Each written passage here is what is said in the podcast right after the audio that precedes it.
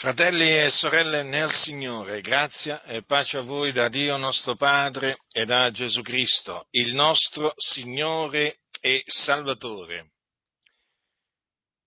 Nel Salmo 119 troviamo scritto quanto segue.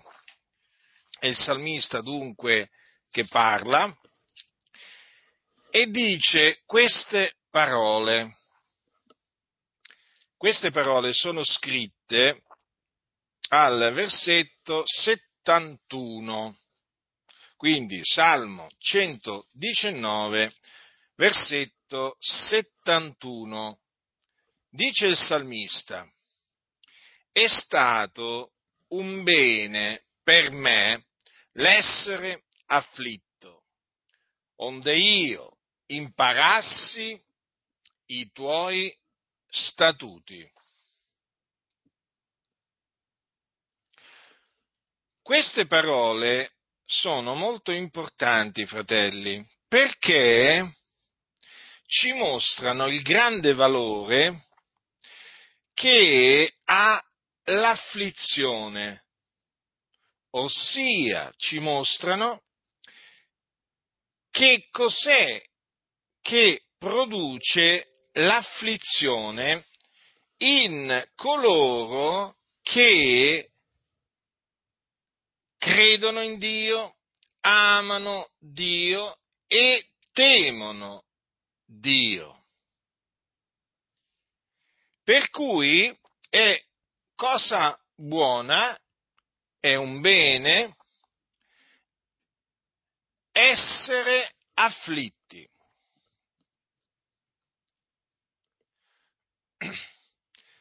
Perché è un bene l'essere afflitti? Perché mediante l'afflizione si impara l'ubbidienza, o meglio, si impara ad ubbidire ai comandamenti di Dio. Sì, proprio mediante l'afflizione. Lo ripeto, lo ripeterò del continuo durante questa mia predicazione, eh, perché è fondamentale sapere perché è un bene o perché è stato un bene per noi essere afflitti. Dice la scrittura, è stato un bene per me l'essere afflitto, onde io imparassi i tuoi statuti. Ora, siccome che ciascuno di noi ha bisogno di imparare gli statuti di Dio, perché Dio ha comandato che i suoi statuti siano imparati ed anche ubbiditi. Quindi ha stabilito che mediante l'afflizione noi imparassimo i suoi statuti. Ed è proprio così, fratelli nel Signore. È proprio quando si è afflitti che si imparano tante cose.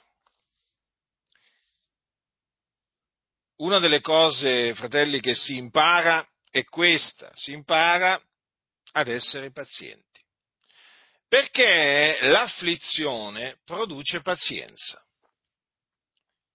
Lo troviamo scritto questo in Romani, al, nell'epistola di Paolo ai Santi di Roma, al capitolo 5. Ecco cosa dice l'Apostolo. Giustificati dunque per fede abbiamo pace con Dio per mezzo di Gesù Cristo, nostro Signore, mediante il quale abbiamo anche avuto per la fede l'accesso a questa grazia nella quale stiamo saldi e ci gloriamo nella speranza della gloria di Dio. E non soltanto questo, ma ci gloriamo anche nelle afflizioni, sapendo che l'afflizione produce pazienza. Notate, fratelli, che cosa produce l'afflizione? L'afflizione produce pazienza. Ora, che cosa è scritto in Giacomo? In Giacomo troviamo scritto queste parole. Siate dunque pazienti, fratelli, fino alla venuta del Signore. Ecco l'agricoltore aspetta il prezioso frutto della terra pazientando finché esso abbia ricevuto la pioggia della prima e dell'ultima stagione. Siate anche voi pazienti, rinfrancate i vostri cuori, perché la venuta del Signore è vicina.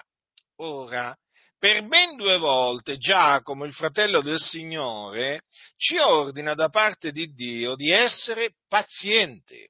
Ora, noi per natura, fratelli, siamo impazienti. Vogliamo vedere tutto subito, vogliamo sapere tutto subito, vogliamo, vogliamo capire tutto subito. Beh, siamo tutti un po' fatti così, eh? questa è una sorta di predisposizione naturale che abbiamo.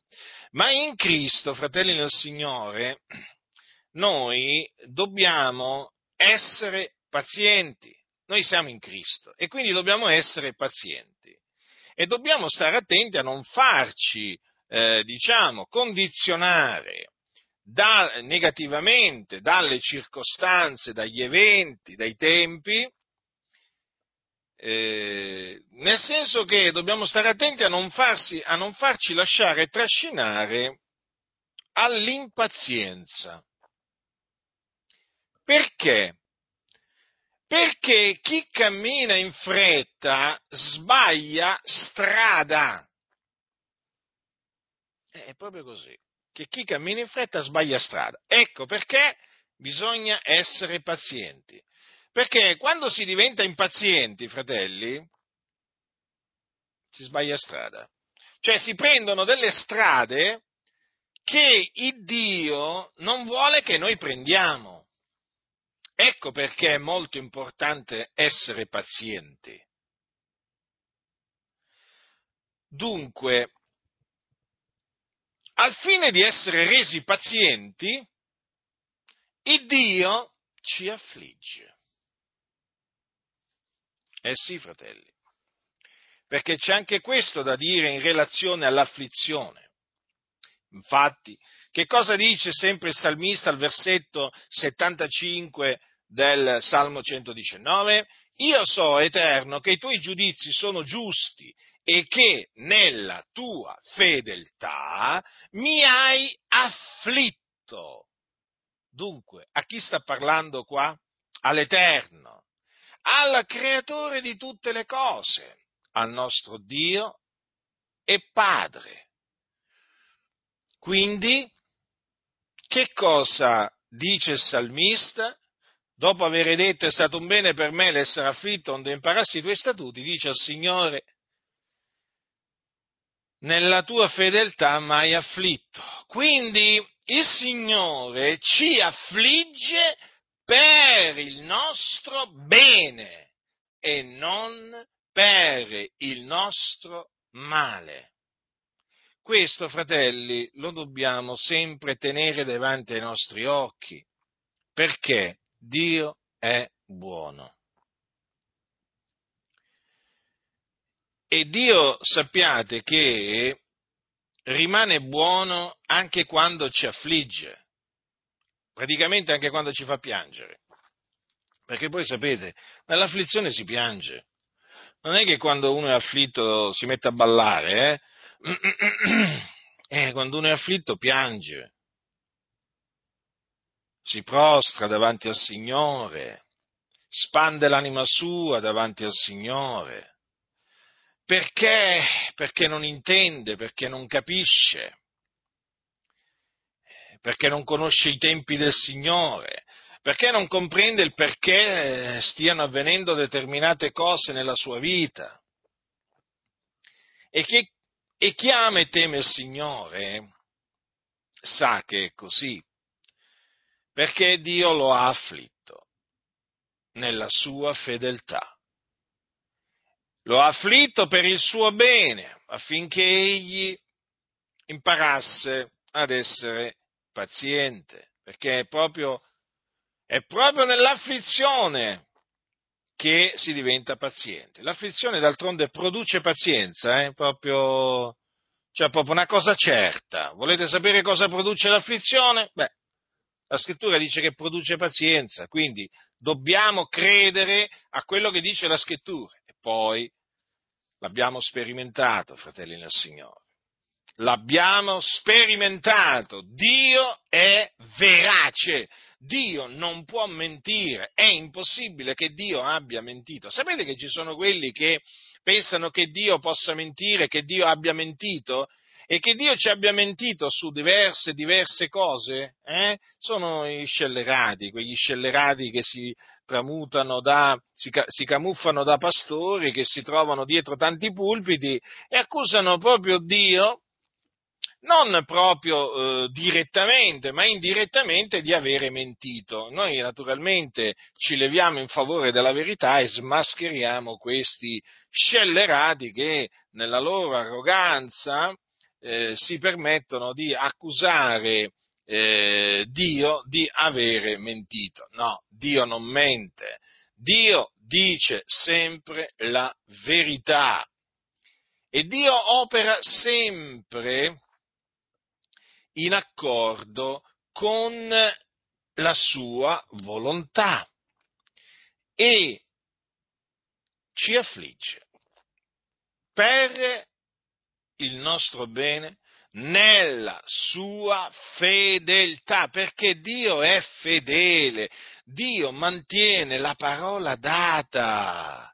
Ecco perché ci affligge, perché Dio mantiene la sua parola verso di noi, perché manda ad effetto le sue promesse nei nostri confronti, adempie i suoi disegni su di noi. E a questo fine egli ci affligge, quindi ci corregge il Signore affinché noi intendiamo bene quale sia la sua volontà, affinché noi naturalmente facciamo ciò che è gradito nel suo cospetto, quindi affinché noi siamo pazienti. Ricordatevi, fratelli nel Signore, che la pazienza è molto importante e eh, ricordatevi che gli antichi eh, eh, ereditarono le promesse per fede e pazienza e che noi dobbiamo imitare gli antichi, gli antichi discepoli. E quindi vedete, fede e pazienza ci vuole anche la pazienza per ereditare le promesse.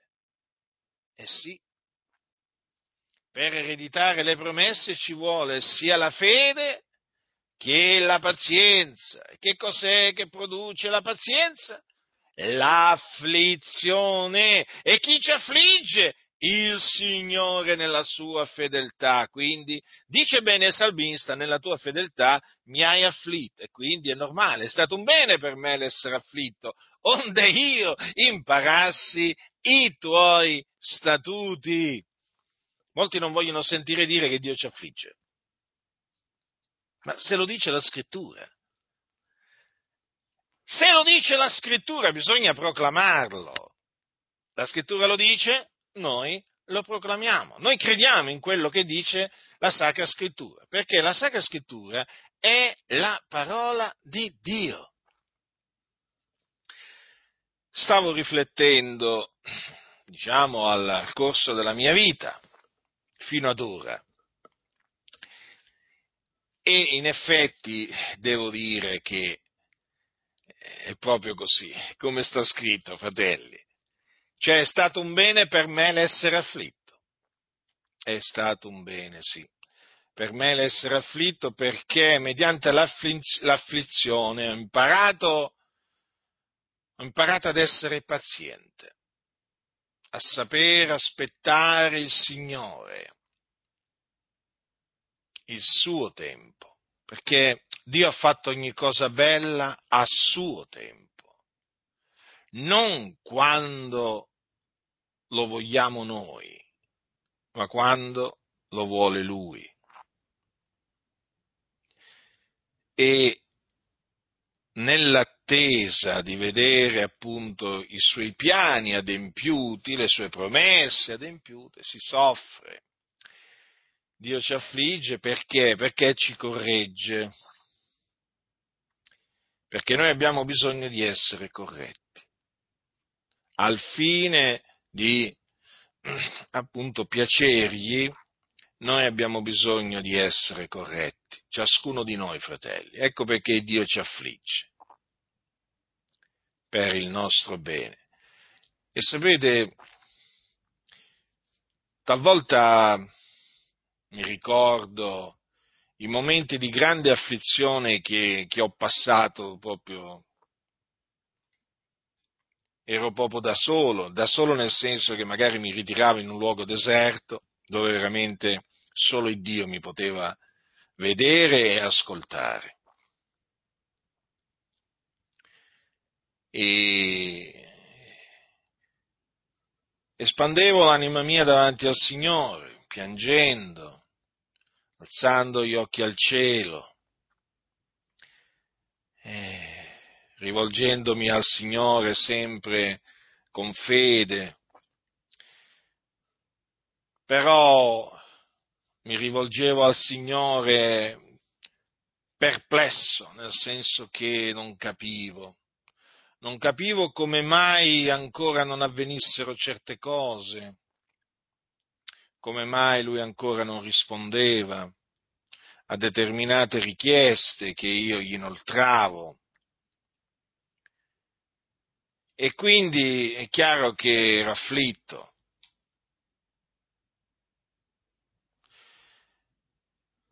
ma poi ho compreso, ho compreso che era stato un bene per me, è stato un bene per me l'essere afflitto, perché nel frattempo ho imparato a pazientare.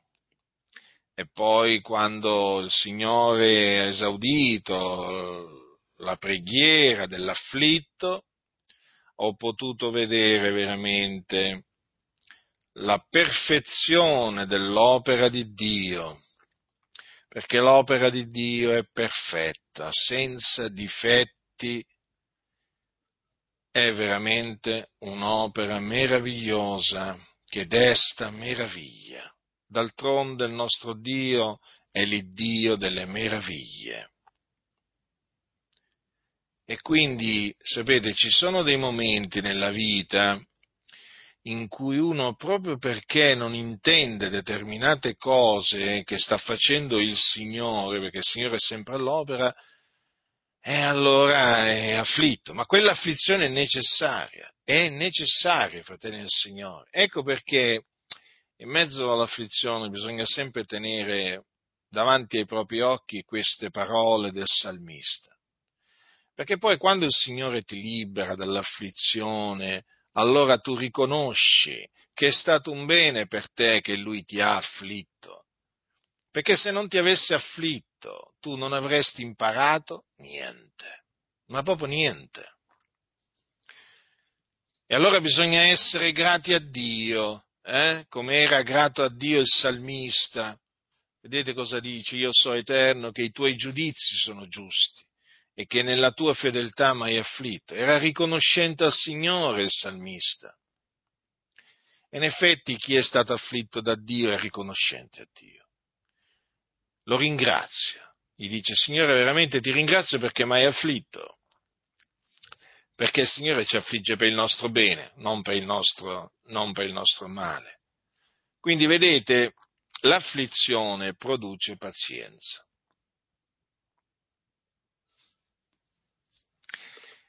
E dice Paolo ai santi di Roma che la pazienza produce esperienza, seguendo al capitolo 5, dice, la pazienza è esperienza. Notate bene cosa produce la pazienza. Esperienza! Quanto è importante l'esperienza? Importante. È molto importante l'esperienza, fratelli. Considerate questo, che sempre Paolo ai santi di Roma dice queste parole.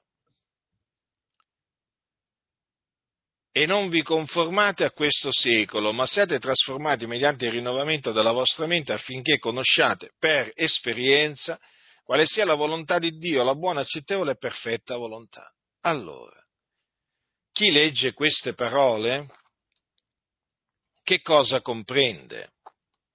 Comprende che la volontà di Dio, la buona, accettevole e perfetta volontà, si conosce per esperienza. Quindi l'esperienza è necessaria per conoscere la volontà di Dio. Ma che, da che cosa viene prodotta l'esperienza? Dalla pazienza. E la pazienza da che cosa viene prodotta? Dall'afflizione. Quindi, vedete, sono tutte cose collegate tra di loro. Dunque, Ecco perché Paolo esortava o comunque diceva che noi ci gloriamo anche nelle afflizioni. Perché che ragione ci sarebbe di gloriarci nelle afflizioni se le afflizioni non producessero alcunché di bene? Invece producono molto bene nella vita dei santi. L'afflizione produce pazienza. La pazienza esperienza. Ecco perché, fratello nel Signore, devi veramente ringraziare Dio, eh? perché Lui ti affligge. Perché l'afflizione produce pazienza nella tua vita e la pazienza produce esperienza. E poi, quando il Signore ti trarrà fuori dall'afflizione, potrai parlare per esperienza. Quindi potrai parlare citando le scritture, ma anche parlando della tua esperienza. Gli apostoli parlavano delle loro esperienze. Quante esperienze eh, hanno fatto gli apostoli? Beh, basta considerare eh, il libro degli atti, poi per esempio se prendiamo Paolo, appunto nelle sue epistole, quante esperienze lui racconta. Eh? Ora, le, l'esperienza è importante, proprio perché per esperienza si conosce la volontà di Dio e la volontà di Dio, quanto è prezioso conoscerla, fratelli, quanto è importante conoscere la volontà di Dio verso ciascuno di noi. E come potrai conoscere la volontà di Dio senza esperienza? Me lo vuoi dire? Non si può.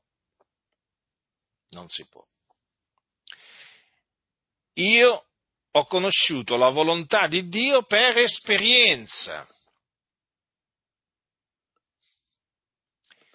E quindi ho dovuto essere paziente. E quindi ho dovuto essere afflitto.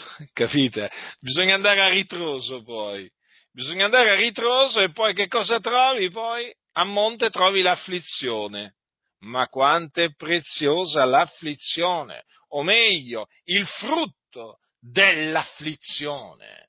Quindi, sapendo, nel senso che ci dobbiamo, ci gloriamo anche nelle afflizioni, sapendo, perché lo sappiamo, eh? certo c'è chi non lo sa, c'è chi nell'ignoranza e allora glielo facciamo conoscere, glielo facciamo sapere, sapendo che l'afflizione produce pazienza, la pazienza esperienza e l'esperienza speranza, anche questo, vedete? L'esperienza anche che cosa, che cosa produce, fratelli? Speranza, e noi dobbiamo abbondare in speranza. E la speranza non rende confusi, perché l'amore di Dio è stato sparso nei nostri cuori per lo Spirito Santo che ci è stato dato. Ecco dunque, fratelli, perché non dobbiamo perderci d'animo quando siamo afflitti. Quando siamo afflitti dobbiamo pregare il Signore. dobbiamo rimanere saldi, non importa quello che succede attorno a noi. Dobbiamo rimanere saldi e tranquilli. Tranquilli perché eh, la scrittura dice non temere, non temete. Quindi, se ci è ordinato di non temere, perché ci dobbiamo agitare? Eh? Dobbiamo stare calmi e fiduciosi nel Signore, sì, in mezzo all'afflizione, e gloriarci nelle afflizioni, sapendo appunto L'afflizione produce pazienza, la pazienza esperienza e la esperienza speranza. Gloriarci nelle afflizioni, fratelli. Sì, anche nelle afflizioni ci dobbiamo, ci dobbiamo gloriare. Poi, sapete, l'Apostolo Pietro, parlando appunto delle afflizioni che noi patiamo, dice questo, questo lo dice nella sua prima epistola. Ascoltate che cosa dice Pietro. Dice Pietro, capitolo 1 della sua prima epistola, a partire dal versetto 3. Benedetto sia l'Iddio e Padre del Signore nostro Gesù Cristo, il quale nella sua gran misericordia ci ha fatti rinascere mediante la risurrezione di Gesù Cristo dai morti ad una speranza viva in vista di un'eredità incorruttibile, immacolata ed immarcescibile, conservata nei cieli per voi, che dalla potenza di Dio, mediante la fede, siete custoditi per la salvazione che sta per essere rivelata negli ultimi tempi, nel che voi esultate, sebbene ora, per un po' di tempo, se così bisogna, siate afflitti da svariate prove, affinché la prova della vostra fede, molto più preziosa dell'oro che perisce, eppure provato col fuoco, risulti a vostra lode, gloria e onore alla rivelazione di Gesù Cristo, il quale, benché non l'abbiate veduto, voi amate, nel quale credendo, benché ora non lo vediate, voi gioite di un'allegrezza, ineffabile e gloriosa, ottenendo il fino della fede, la salvezza delle anime. Allora, voglio che notiate, fratelli, che qua eh, Pietro dice che la prova della nostra fede risulterà in quel giorno, naturalmente quando Gesù apparirà dal cielo, a nostra lode, gloria ed onore. Sì, sì, proprio così, perché dice affinché la prova della vostra fede, molto più preziosa dell'oro che perisce eppure provato col fuoco, risulti a vostra lode e gloria e onore alla rivelazione di Gesù Cristo. Ecco dunque che l'afflizione viene usata da Dio per metterci alla prova, o meglio, per mettere alla prova la nostra fede. Sì, perché la fede, fratelli, viene messa alla prova. La fede viene messa alla prova proprio dall'afflizione.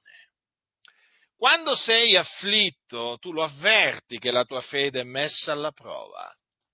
È come se lo avverti, è come se lo comprendi, anche perché leggi le scritture e tu sai bene che gli apostoli furono provati, tu sai bene che i profeti furono provati, quindi pensi di scampare alla prova? No, alla prova non scampa nessuno, alla prova della fede. Allora, la nostra fede, fratelli, che è preziosa, ricordatevi delle parole di Pietro, però nella sua seconda epistola, che disse a quelli che hanno ottenuto una fede preziosa quanto la nostra nella giustizia del nostro Dio e Salvatore Gesù Cristo. Quindi la nostra fede, fratelli, è preziosa. La nostra fede viene messa alla prova da Dio. Eh? affinché, affinché, cioè quella affinché mostra la ragione, il motivo per cui il Dio mette alla prova la nostra fede, affinché risulti la prova della nostra fede a nostra lode, gloria e onore alla rivelazione di Gesù Cristo. Ma vi rendete conto, fratelli, quanto è buono il Signore? Mm? Ma quanto è buono il Signore? Il Signore è veramente buono. Cioè, ci affligge nella sua fedeltà per mettere alla prova la nostra fede. Eh? E naturalmente abbiamo visto che l'afflizione produce pazienza, ma il Signore ci mette alla prova la nostra fede affinché la prova della nostra fede poi in quel giorno risulterà nostra lode, gloria ed onore. Guardate, fratelli, i disegni di Dio sono meravigliosi. Cioè, se uno considera l'operare di Dio, veramente deve convenire che il Dio è meraviglioso. Dio è savio di cuore. Chi può avere eh, ideato ciò? Chi può avere fatto questo disegno se non Dio? Vedete, fratelli, quanto ci ama il Signore? Ecco perché è di fondamentale importanza sostenere la prova. Eh? Ecco perché è importante, affinché la prova della nostra fede poi risulterà in quel giorno, risulti in quel giorno a nostra lode, gloria e onore. Ecco perché Giacomo dice, beato l'uomo che sostiene la prova, perché essendosi reso approvato riceverà la corona della vita che il Signore ha promesso a quelli che l'amano. Quello che noi fratelli dobbiamo intendere bene è che Dio ci ama in Cristo Gesù e che Egli ci fa del bene. Egli cerca il nostro bene, egli non cerca il nostro male. Sapete, siamo noi che cerchiamo il nostro male spesso, talvolta proprio per ignoranza, per imprudenza, senza rendercene conto, ma siamo noi che cerchiamo il nostro male, ve lo posso assicurare ma proprio lo, lo, io lo posso gridare dai tetti questo. Quando pensavo che una cosa fosse per il mio bene, e, e, poi alla fine, poi dopo un po' di tempo ho capito che era per il mio male. Ho detto, Signore, ti ringrazio veramente perché mi hai impedito, proprio mi hai bloccato la strada, hai messo dei blocchi di pietra sulla strada e mi hai impedito di proseguire per quella strada perché veramente era la strada sbagliata. Mm? Allora uno riflette e dice, ma veramente allora il Signore è buono? Eh sì, il Signore è veramente buono e cerca il nostro bene.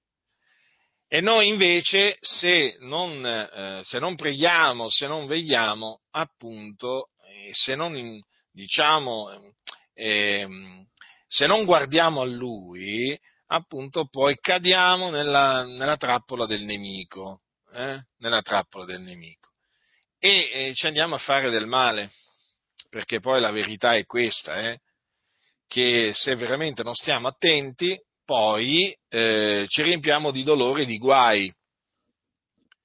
Quindi è molto importante stare calmi e, fi- e fiduciosi nel Signore. Nella calma e nella fiducia starà la vostra forza.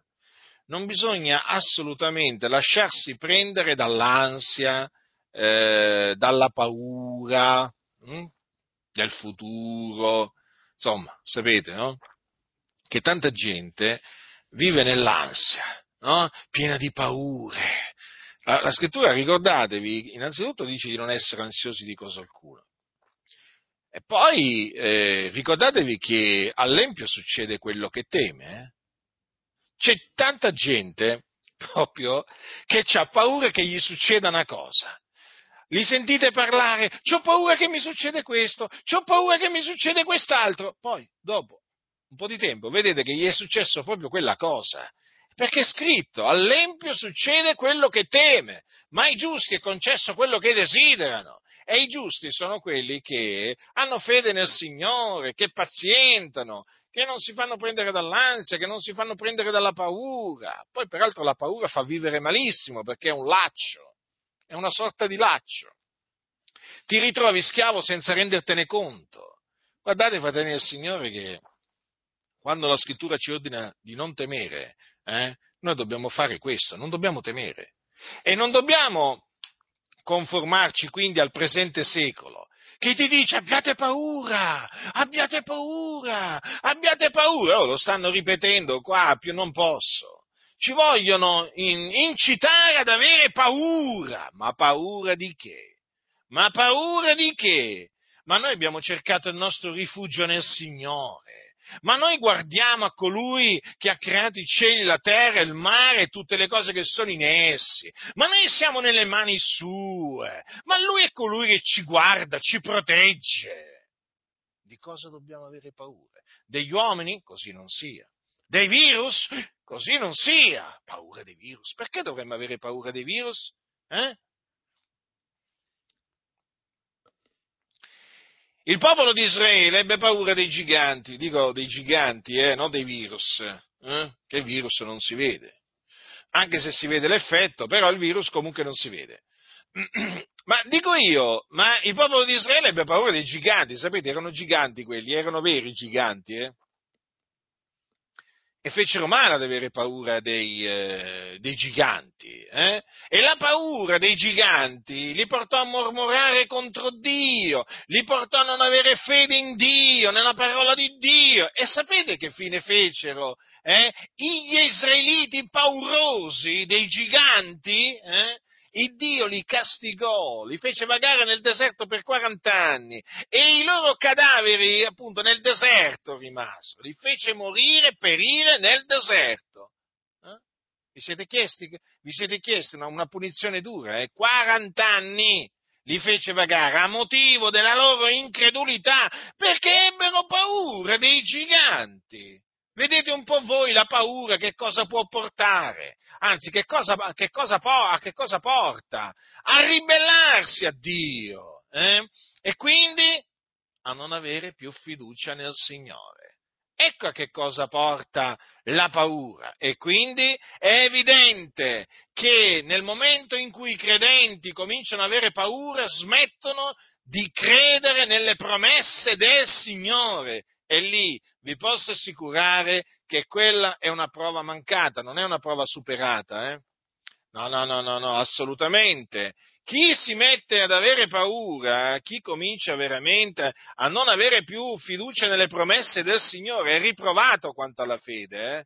La scrittura definisce beato l'uomo che sostiene la prova, eh? attenzione, eh? quindi che la passa la prova. Ma guardate che l'uomo che non passa la prova non è beato, eh? che nessuno si metta in testa eh, che può essere beato nell'incredulità o non avendo fiducia nelle promesse del Signore. Le promesse del Signore vanno credute. C'è scritto. Eh, abbiate fede in Dio, quindi dobbiamo avere fede in Dio. Eh?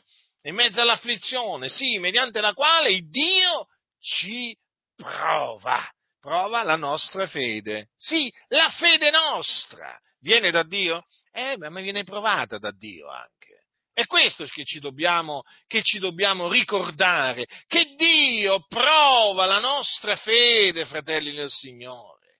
Certo, quando prova la nostra fede noi siamo afflitti, eh? ma siamo destinati a questo, siamo destinati a questo, non ci dobbiamo meravigliare delle afflizioni che passiamo. Mm? E quindi che faremo? Ci faremo prendere dalla paura? Così non sia. Dobbiamo rimanere calmi e fiduciosi nel Signore. Eh? Dobbiamo sostenere la prova per essere beati, eh? affinché la prova della nostra fede risulti a nostra lode, gloria e onore alla rivelazione di Gesù Cristo. Vedete, il Signore si compiace in quelli che hanno fede in Lui. Il Signore non si compiace di quelli che non hanno fede in Lui. Tanto è vero che la scrittura, sapete cosa dice? Eh? Che senza, se, senza, fede è impossibile piacergli. Mm? Allora dice, o senza fede è impossibile piacergli. Ascoltate. Quando la scrittura dice che una cosa è impossibile, è impossibile, eh? Cioè, non, non, non, pensate minimamente che senza fede sia possibile piacere a Dio. Ma proprio non pensatelo perché vi illudereste, ma proprio vi illudereste come stanno facendo tanti, si stanno illudendo, pensano di poter piacere a Dio senza fede, in Dio naturalmente. Eh?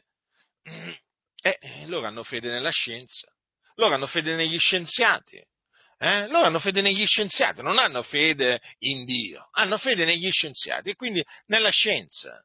Eh? Poi molti di loro si ritrovano nella tomba, dopo aver confidato nella, nella scienza, eh? invece di confidare in Dio. Eh? Quindi, se senza fede è impossibile piacergli, è evidente che con la fede si piace al Signore. Sì, il Signore si compiace in coloro che hanno fede nelle sue promesse. E se voi leggete l'Epistola agli Ebrei, il capitolo 11, noterete appunto come il Signore ha voluto che fossero trascritti questi esempi di fede. Perché sono uomini che eh, per fede hanno fatto delle cose e per mezzo della loro fede sono piaciuti a Dio. Sono piaciuti a Dio. E questi uomini vanno presi ad esempio, fratelli. Guardate che furono afflitti, ma voi cosa vi pensate? Ma voi che cosa vi pensate? Questi uomini furono afflitti. Prendiamo per esempio Noè. Prendiamo Noè. Ma voi pensate che quando Dio mise alla prova la fede di Noè, eh, Noè no, non fu afflitto? Ma certo che fu afflitto! Viveva in mezzo a una generazione storta e perversa, malvagia, tutti avevano corrotto la loro propria via eh, sulla terra. Eh? C'era una grande malvagità ai giorni di Noè.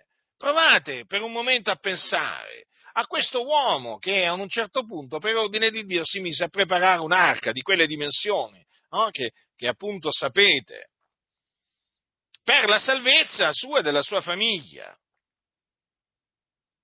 Pensate che la fede di Noè non sia stata messa alla prova? Certo che fu messa alla prova, però Noè sostenne la prova. Infatti, vedete, ancora oggi noi parliamo di Noè come di un uomo veramente che ha sostenuto la prova, ha passato la prova, certo fu afflitto, poi certo per ognuno l'afflizione eh, dura il tempo che Dio vuole, però una cosa è certa, non importa quanto duri l'afflizione, bisogna avere fede nell'afflizione, perché quando si afflitti, fratelli, la fede è messa alla prova. È lì, in mezzo all'afflizione, che si vede la fede. La fede, capite? Quindi è sempre bene ricordarci di questi uomini che hanno avuto fede in Dio, che in mezzo all'afflizione sono, sta- sono, rimasti calmi, fiduciosi nel Signore e per fede e pazienza hanno ereditato le promesse che Dio gli aveva fatto. E poi appunto quando l'afflizione finisce, eh, poi ce ne ricordiamo come di acqua passata dell'afflizione e diciamo veramente Signore è stato un bene per me l'essere afflitto, onde io imparassi i tuoi statuti. Eh? Poi alla fine ti rendi conto che Dio ti ha fatto del bene in mezzo all'afflizione, mediante, mediante l'afflizione. Ti renderai conto che il Signore non ti ha lasciato in mezzo all'afflizione, ma era con te, al tuo fianco, perché il Signore è con noi, la nostra avanguardia, la nostra retroguardia. Lui non ci lascia mai, ma ci rendiamo conto di chi è il Signore? Lui è veramente il creatore di tutte le cose. Ma di cosa dobbiamo avere paura, fratelli nel Signore? Eh? Gesù disse non temete coloro che possono uccidere il corpo ma non possono uccidere l'anima. Ma fratelli, stiamo attenti, vigiliamo perché qui le chiese stanno incitando ad avere paura, stanno incitando ad avere la paura, le chiese vivono nella paura, nelle denominazioni regna la paura. Ma sapete cosa significa la paura? Eh? Non ti salutano, non ti salutano. Oh, fratello, stai a distanza, eh? Come a distanza? Che succede? Eh, massimo ti possono dare una gomitatina, ti vogliono dare una gomitatina. Eh, perché? Perché c'è il virus. Capite? Ti sei vaccinato, fratello? Se ti sei vaccinato, allora ti posso salutare. No, non mi sono vaccinato. E allora? Non ti saluto. Eh, pazienza. Faccio a meno del saluto di gente paurosa. Ma proprio ne faccio a meno, ma proprio volentieri, volentieri. Io la gente paurosa non l'ho mai sopportata, non l'ho mai sopportata. È gente ipocrita. È gente che dice di credere in Dio, ma poi alla fine non crede in Dio. Ormai le chiese sono ridotte a questo. Le chiese sono ridotte a questo. Credo che, eh, diciamo, non, non, non credo che sia una cosa, diciamo, impossibile che si realizzi, ma Potrebbe succedere che un giorno nei locali di culto ci possa essere una suddivisione non più tra uomini e donne, come vediamo oggi in molti locali, ma tra vaccinati e non vaccinati. Potrebbe succedere, ma potrebbe anche succedere che i non vaccinati non li fanno proprio entrare. Potrebbe succedere anche questo. Eh. Dipende un po' quale sarà diciamo, la linea della denominazione, ma ormai c'è la corsa al vaccino, il San Vaccino, tutti a rifugiarsi all'ombra di San Vaccino, è diventato il loro Dio, che loro adora, adorano, venerano, eh, esaltano, celebrano. Fra poco ci manca solo che gli rivolgono qualche preghiera a San Vaccino, qualche inno, qualche cantico, perché che volete? Il vaccino li ha salvati. Il vaccino li ha salvati, ecco il loro Salvatore, ecco il loro Dio. Uh, che potente questo Dio! Eh? Vergogna! Vergogna! Si sono messi veramente a confidare nel braccio dell'uomo e si aspettano di essere benedetti, eh no? Non c'è benedizione per quelli che si rifugiano all'ombra di San Vaccino, eh, non c'è benedizione per quelli che confidano nell'uomo.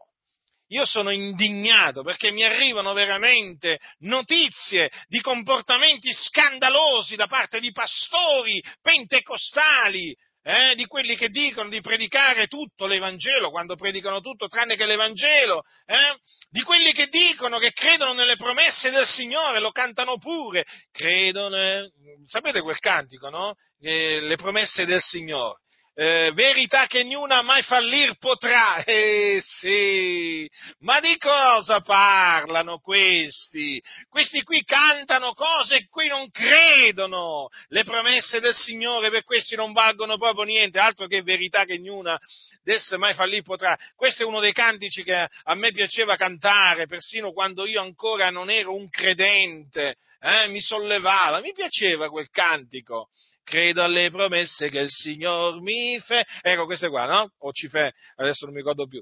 E comunque sia, eh, io mi sono ricordato in questi tempi di quel cantico e dicevo, ma veramente questi qui mi hanno fatto cantare pena vita, pena vita, credo alle promesse che il Signore ci fa, verità che ognuna mm, mai esse fallirà, eh? e adesso stanno tutti all'ombra di San Vaccino, vergogna, vergogna, questi non credono nelle promesse del Signore, si dicono pentecostali ma sono cessazionisti, eh sì, perché per loro Dio ha cessato di proteggere, di guarire. Dio non esiste ormai. C'è un ateismo strisciante ormai in mezzo, in mezzo alle chiese, dove in questo caso per ateismo si intende il fatto che non credono in Dio, ma anche il fatto che questi sono senza Dio. Eh, vergogna, vergogna con tutte le promesse che il Signore ci ha fatto. Stiamo assistendo veramente a un fuggi-fuggi all'ombra di San Vaccino. E invece di rifugiarsi all'ombra dell'Eterno, eh, ci sono dei meravigliosi cantici che dicono appunto che noi confidiamo nel Signore e noi ci rifugiamo nel Signore, che il Signore è il nostro rifugio. No, adesso San, San Vaccino è diventato il, il loro rifugio.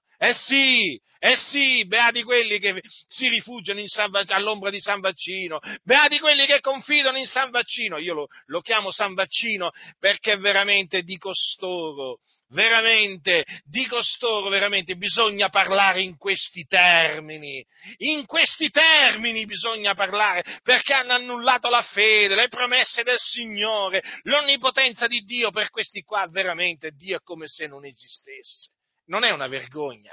E stiamo parlando di quelli che si dicono il popolo di Dio, eh? Eh? Non ti salutano, ti tengono a distanza perché vivono nella paura, nel terrore. Ma che credenti sono questi? Ma in chi hanno creduto? Ma in chi hanno creduto questi? Eh? Questi non sanno in chi hanno creduto, perché non hanno creduto nel Signore. No, no, Sappiatelo, fratelli nel Signore, questi qua ingannano loro stessi, ingannano gli altri. sono tutte ciance, ciance le loro, ciance. I fatti parlano in maniera incontrovertibile. Eh? Qui veramente il Signore sta mettendo alla prova la sua Chiesa e molti non stanno sostenendo la prova. Eh? E perché? Perché invece che rifugiarsi veramente all'ombra dell'Altissimo si rifugiano all'ombra di San Vaccino. E poi naturalmente gli piomba addosso la maledizione di Dio, che dice maledetto l'uomo che confida nell'uomo. Io solo a pensare che c'è una maledizione per quelli che confidano nell'uomo, io tremo. Vi, vi confesso, fratelli del Signore, che io tremo, tremo.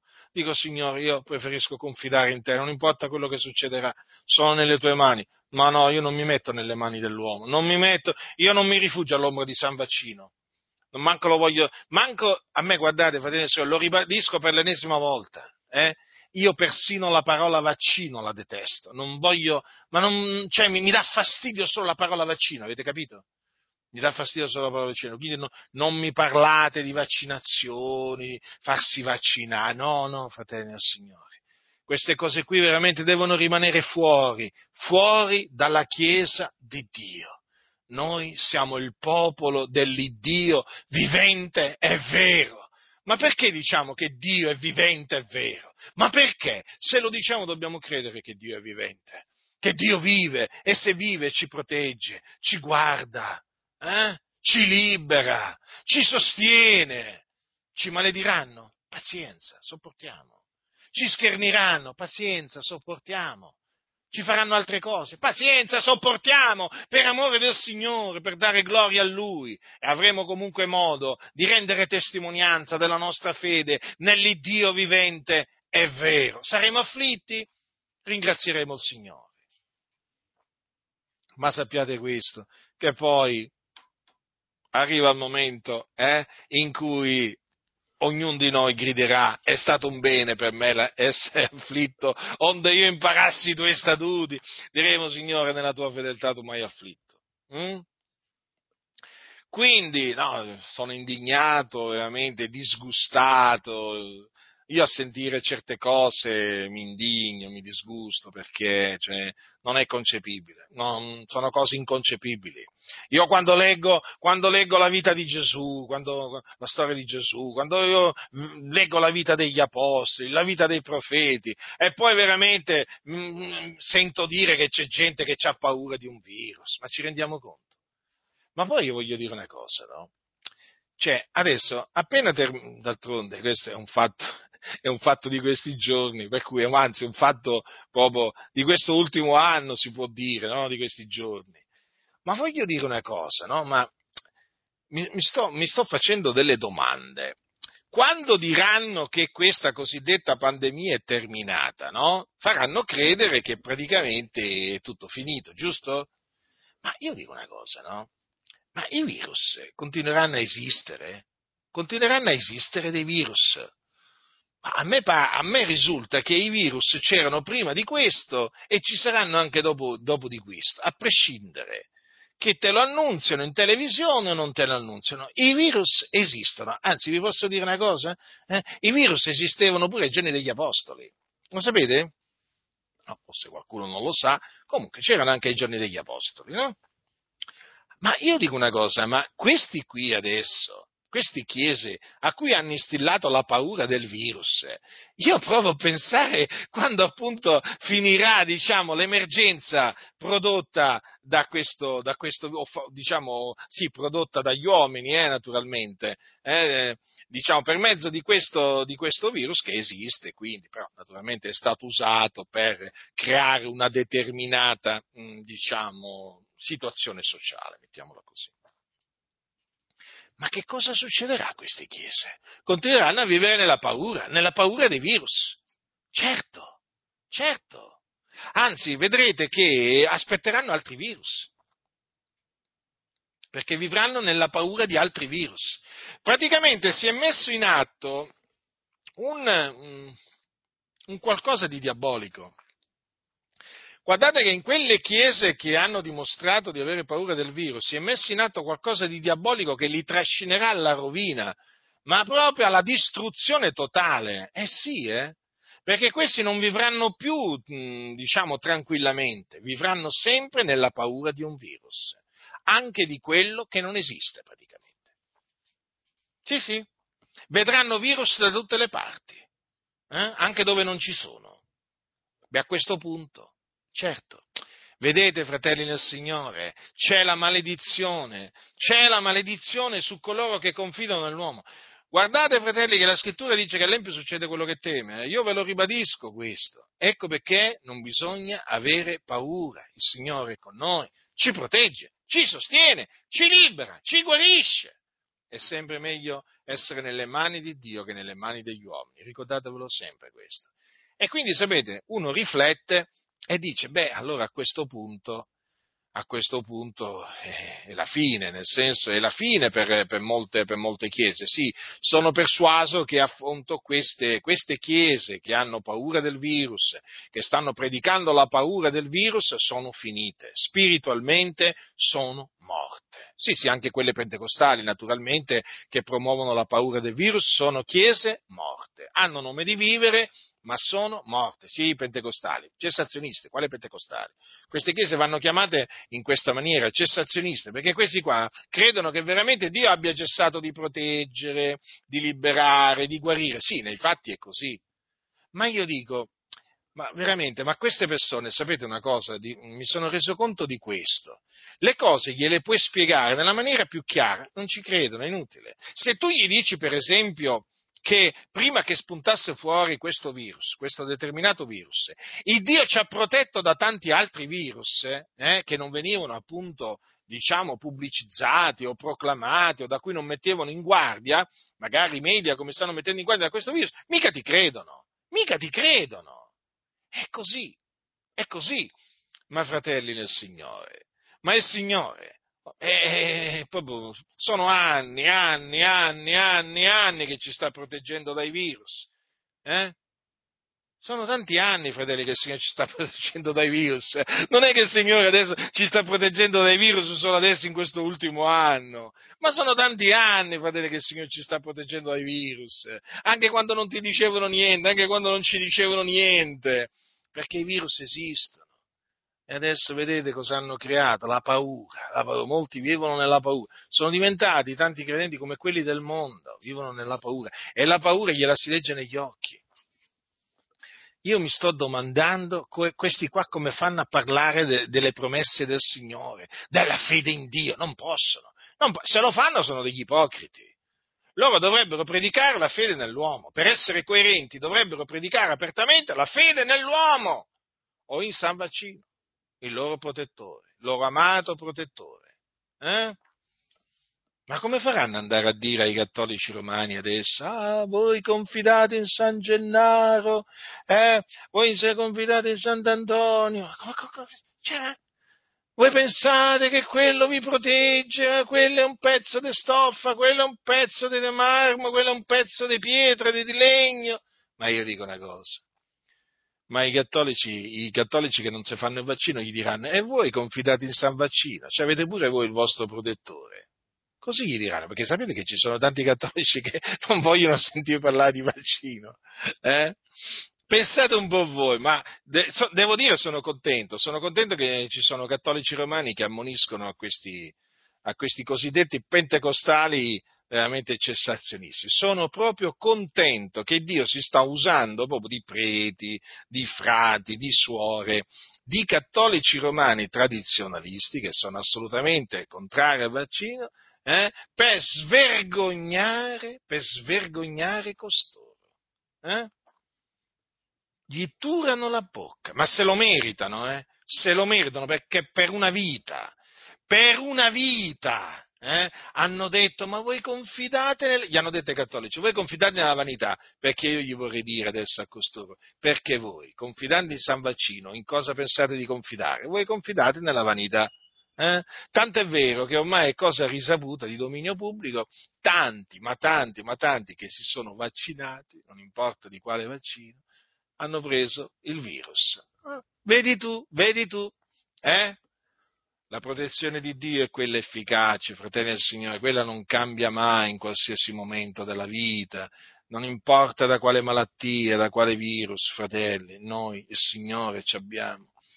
Confidiamo in Lui, fratelli nel Signore, non confidiamo nella scienza, non confidiamo nell'uomo, confidiamo nel Signore. Eh?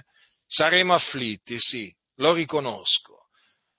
Saremo afflitti anche, eh, diciamo perché, perché poi chiaramente saremo oltraggiati, offesi, derisi, ma noi, noi amiamo il Signore. Amiamo il Signore, vogliamo continuare ad amarlo. E l'osservanza, noi sappiamo che questo è l'amore di Dio che serviamo i Suoi comandamenti. Quindi continuiamo ad, a avere fede nel Signore, ad essere pazienti, e il Signore poi ci onorerà, ci farà del bene, come sempre ci ha fatto del bene. Dobbiamo veramente essere grati a Dio, fratelli, per le afflizioni, perché veramente mediante queste afflizioni stiamo imparando, stiamo imparando gli statuti del Signore. È veramente stato un bene eh, essere afflitti, fratelli affinché veramente imparassimo gli statuti del Signore, i santi statuti del Signore, eh? gli statuti del Signore che sono buoni, fedeli, giusti. Eh? Quindi per il nostro bene Dio ci ha afflitti, per il nostro bene, e questo lo riconosciamo e lo continueremo a riconoscere, perché, perché questa è la verità. La grazia del Signore nostro Gesù Cristo sia con tutti coloro che lo amano con purità incorrotta. Amen.